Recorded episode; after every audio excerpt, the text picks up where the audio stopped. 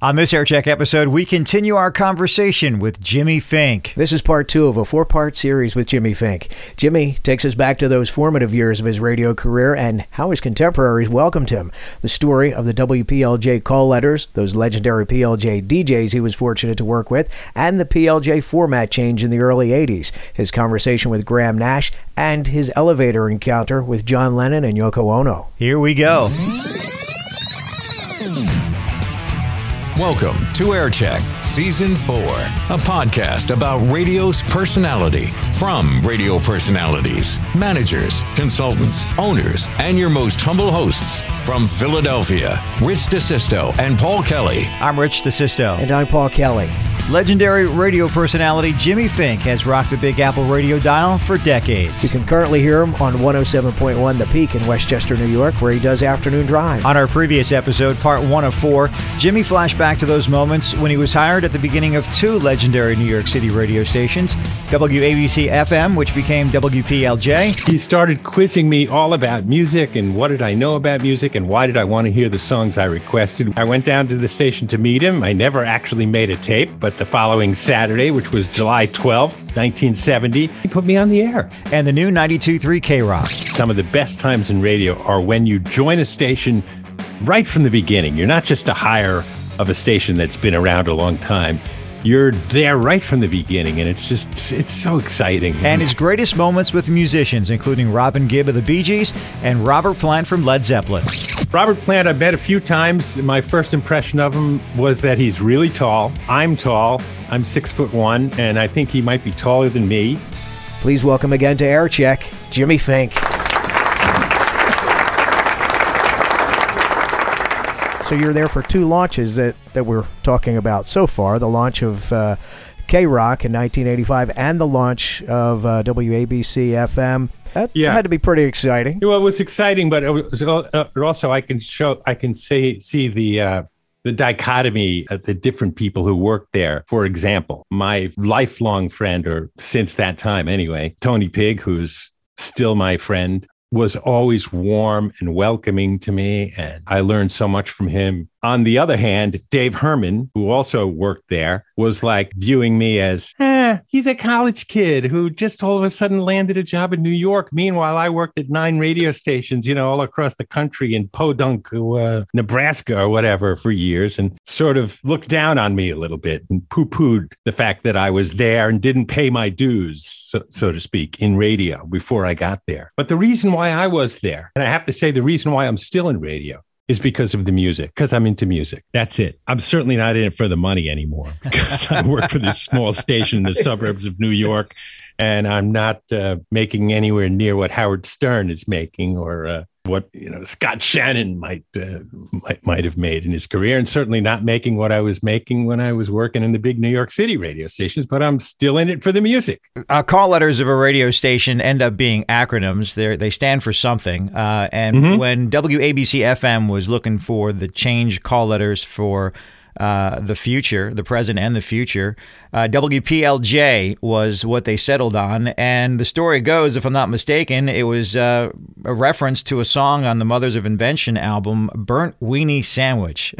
White mm. port and lemon juice. Is that uh, is that where we're going with this? Or is well, that an urban pretty legend? much. Yeah the Mothers of Invention's version of WPLJ, White Port and Lemon Juice, was a cover. It's a cover song. It was originally done by the Four Deuces probably in the 1950s early 60s. I'm not exactly sure when the Four Deuces version of the song came out, but it might have been Dave Herman. I know he took credit for suggesting those as the call letters. Dave seemed to take credit for a lot of stuff. But uh, I had heard later that really WPLJ was meant to be the call letters letters in one of the other ABC owned stations and wound up being at PLJ sort of uh, at PLJ in New York, sort of by mistake, where one of the other stations grabbed some other call letters instead, and they still had WPLJ, you know, in their minds, and turned it into the WPLJ that took over WABC FM. You talked a little bit about the legendary lineup at K Rock, and many had come over to K Rock from WPLJ, and you mentioned a few already. But talk a little bit about your coworkers there at PLJ and the experiences you had during your time there. Well, one of the things about PLJ and WABC FM is we were at the beginning, you know, before a format came in and we turned into New York's best rock. We were all free form, and some of the disc jockeys were a little out there. There was one disc jockey's name was Mike Turner, and he was. Um, I, I, loved all these people. I, I, I mean, I know I said some things about Dave Herman, but I, I mean, Dave and I were friends also. It, it wasn't always a adversarial relationship. But uh, this guy, Mike Turner, he was friends with a lot of Hell's Angels. And Alex Bennett was uh, part of the radio station at the time, too. Mike had Hell's Angels hanging up at the station all the time. And, you know, we had tapestries on the walls. It was a real hippie thing going on there at the old PLJ and WABC FM. And I remember one time Elton Rule, who was the president of the entire ABC corporation was coming to visit. And they made us take down all the tapestries. They painted the walls. you know, they did all that just because he was doing a walkthrough one day.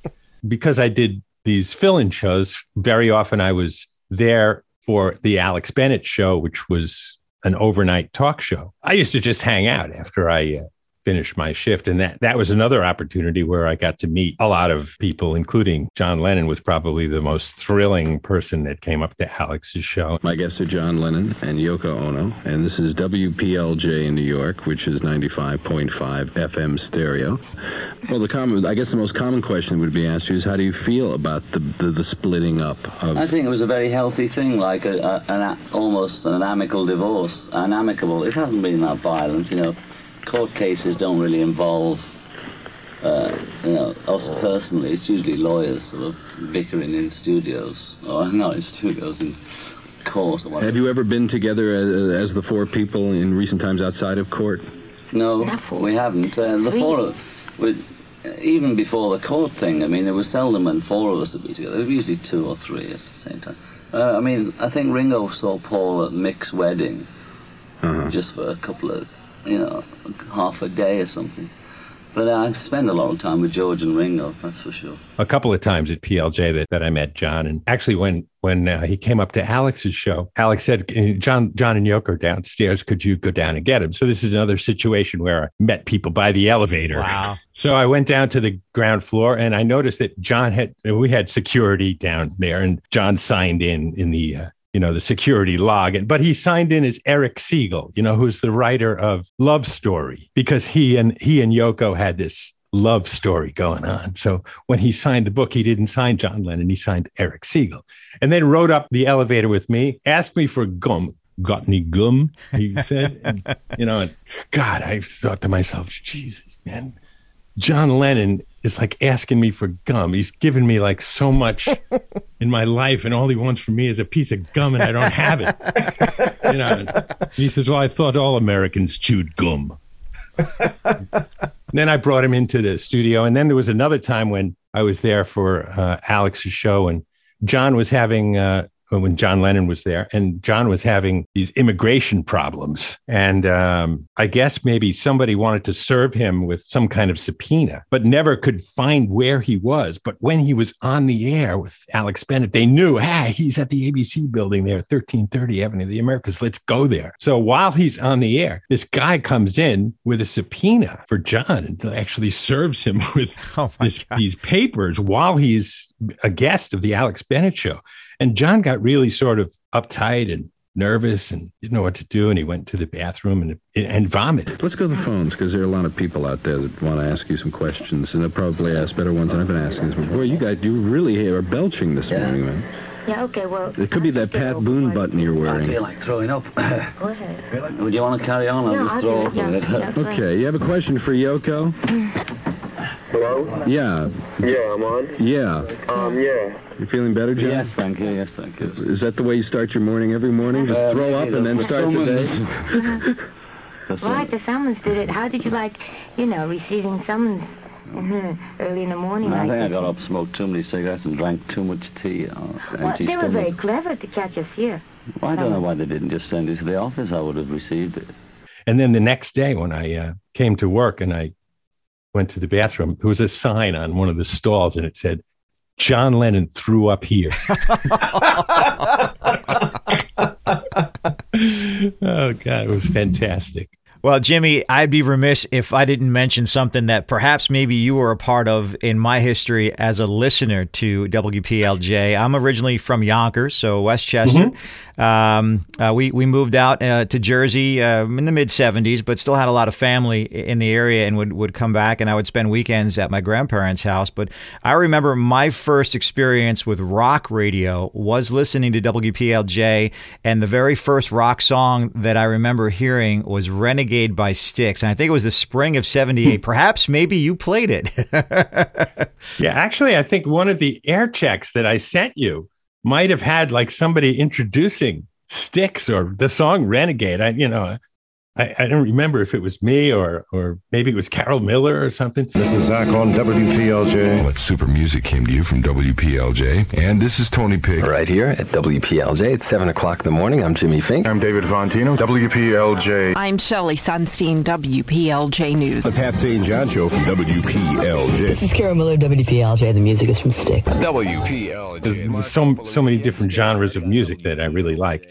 And, you know, a lot of the music purists weren't really big fans of Styx. But to me, they were just like another corporate. I even like Mr. Roboto, for God's sakes. That's two of us. Yeah, three. Yeah. That's three of us. that song, Renegade, man, is just fantastic. That has a great guitar thing in it and a fantastic organ. Uh, it's just, it's a great, great song. Uh, so I'm glad, I'm glad that was your first experience in rock radio. Yeah, because prior to yeah. that, I was falling asleep listening to Phil Rizzuto and Bill White on WABC, watching, listening to the Yankee games. And if you happened to tune in and heard Delta Dawn, maybe that wouldn't have been like the greatest thing in the world.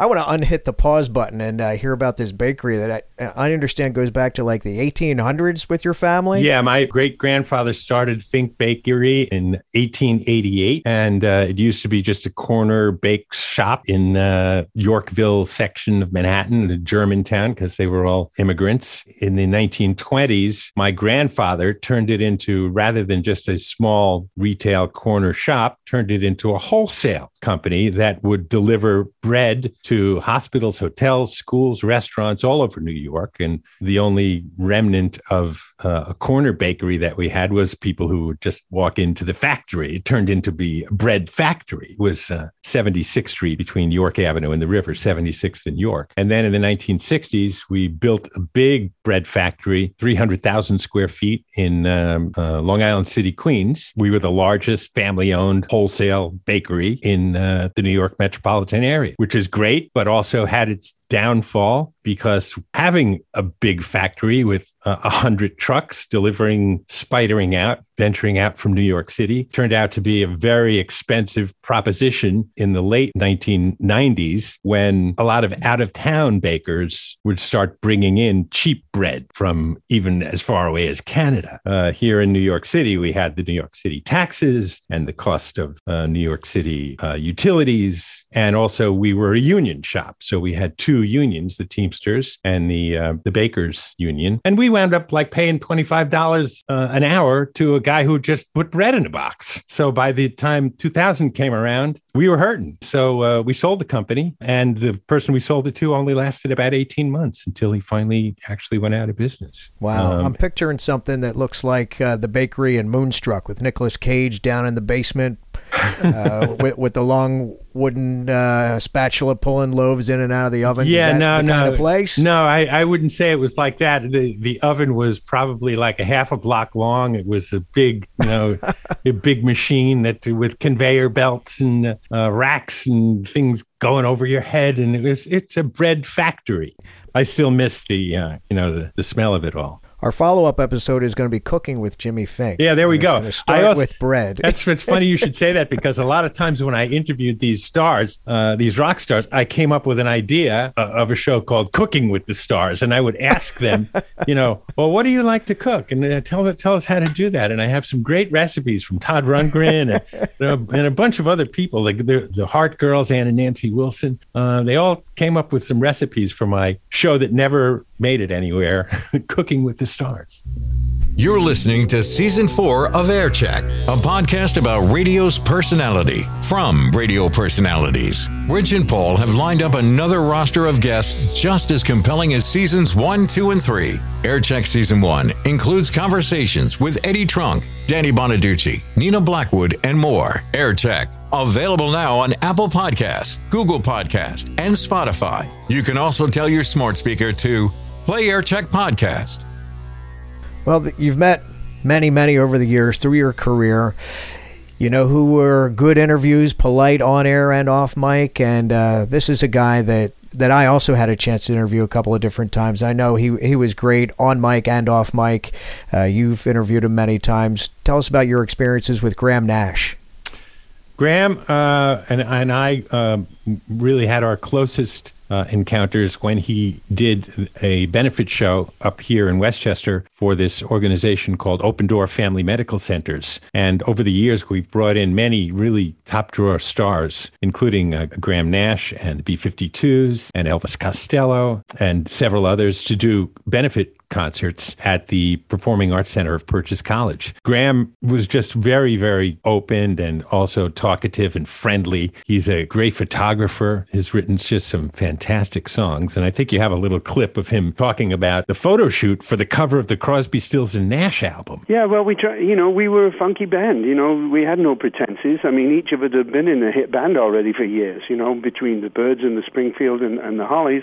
So it wasn't new to us, all this you know, and and uh, we wanted to make it um, down home, and you know, we wanted us to appear uh, like we were one of our of our fans, which we are. We're you know, in many cases, very ordinary people, um, and and we wanted to make it uh, feel intimate and feel close to the people. And when we found that couch on uh, you know in front of that old house, we thought that'd be a perfect uh, thing. And then, of course, when we got the negatives back from uh, from Kodak or wherever Henry Diltz, who shot the you know shot the cover, got his work developed, we realized that we were sitting in the wrong order because we had decided the day after taking the uh, the picture to call ourselves Crosby, Stills and Nash, but in the only in the only frame that made sense, we were sitting in the wrong order. So we went back like two days later to to reshoot it in the right order. Building was gone. it was just a pile of rubble in the back lot. Wow. Jimmy, let's go back to the early 80s in New York City. Uh, things again were changing up and down the radio dial. The music scene, again, dictating formatics. Summer of 1981, MTV became a thing. Then the following summer, a radio station with call letters WAPP came on the air in New York City. In late 1983, another new, new station made its mark, Z100. Talk a little bit about that environment and how it affected the new direction that PLJ eventually took as they moved away from rock. Yeah, well, you know, our program director was Larry Berger, a longtime program director of WPLJ. He's also passed away now, moved out to California and lived in San Francisco after uh, he left PLJ eventually. But he was there for maybe 20 years or so. I, I, I, don't know. Larry never thought that we should worry about what other people were doing. He wanted us to do what we do best. That's what he was concerned with. Yeah, WAPP came on with a commercial free summer, which was great for them. WAPP is the Apple, and the Apple is commercial free. WAPP, FM 103.5. Rolling commercial free all summer long. New York's newest FM, rockin' the summer. 103.5 WAPP. Meanwhile, the station only lasted a couple of years after that. Once they played commercials, nobody listened anymore. Yeah, yeah. Uh, and um, just Larry just always wanted us to do what we do best and not react to anything else that's happening in the marketplace. But Larry also, you know, brought in basically based on the format that Rick Sklar had invented over at WABC, the top 40 station. He sort of brought that format and turned it into a format to be used for album rock. 1978 will be WPLJ's greatest year of music ever. Join us for all the excitement found only on WPLJ. This is the music you've asked for. WPLJ 95.5 FM, New York's best rock. With the songs being broken down into different categories based on whether they are current, recurrent, meaning for the past uh, sometime in the past year or so, or old, and then also broken them down on an, another subcategory, whether it was a single or an album cut. And then there was another category called X, which was just like spice, you know, uh, maybe not a hit, whatever. And then, you know, the combination of coming up with a formula for when to play and how often to play the current songs mixed in with the older songs, there was your AOR format, New York's best rock. Although WNEW FM sort of had the aura of being free form. They sort of had a format also. It might not have been as constrained as PLJ's was, but it worked. It worked for both stations. Welcome to the place where rock lives. 1027 WNEW FM. This is no bungalow. It's a rock and roll mansion. The home of rock and roll. WNEW FM. The excitement is all courtesy of the hottest rock personalities in radio. Live concerts, 18 song music marathons, and rock and roll variety galore. Move to where rock lives. New York's first choice for rock and roll. 1027 WNEW FM. I, I, can't say, you know, that there was any one thing. I think it was the way music changed that eventually led PLJ to change and go more in the pop vein after being an album rock station for 13 years. But it did. Time for a special edition of Let's Hear It with our program director, Larry Berger. We, uh, we did make some fairly substantial changes in our music policy uh, on, on, the last day of June. And uh, we did it with a lot of uh, forethought, and we really uh, uh, found that uh, many people liked it and many people didn't like it. When we changed format, there was tonight, a music, there was a meeting really of all the air staff and I remember Jim Kerr was there and said, This is how we describe the format change. Let's to put it bluntly. He held up a piece of paper and he tore off a little piece of it and he held up the big piece and said, This is what we used to play and threw it away and held up the little piece and said, This is what we play now. So that's how the for- format changes happen. And um, I always tell people a radio station is not your friend. We want to be your friend, we want to be friendly, but we are not a person. And if one day the people who own the radio station think that they can make more money doing something else, one day your friendly rock radio station, you may turn it on in the morning and it'll be a Spanish talk station. And don't think of it as your friend who turned its back on you. It's a business. Well, it's true. Radio stations are not your friend, but like it or not, those personalities behind the mic, like Jimmy, certainly are. And radio needs to reinvest in that notion.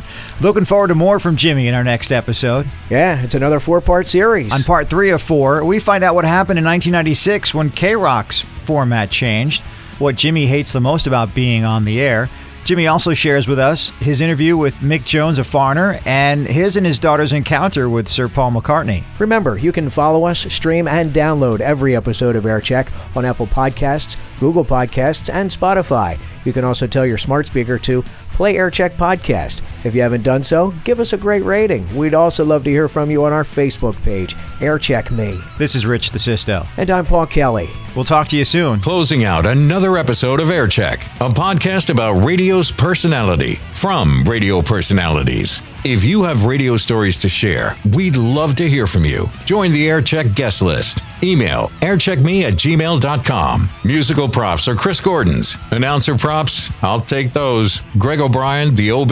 Aircheck is available now on Apple Podcast, Google Podcast, and Spotify. You can also tell your smart speaker to play Aircheck Podcast. Aircheck is the creation of RDPK Productions.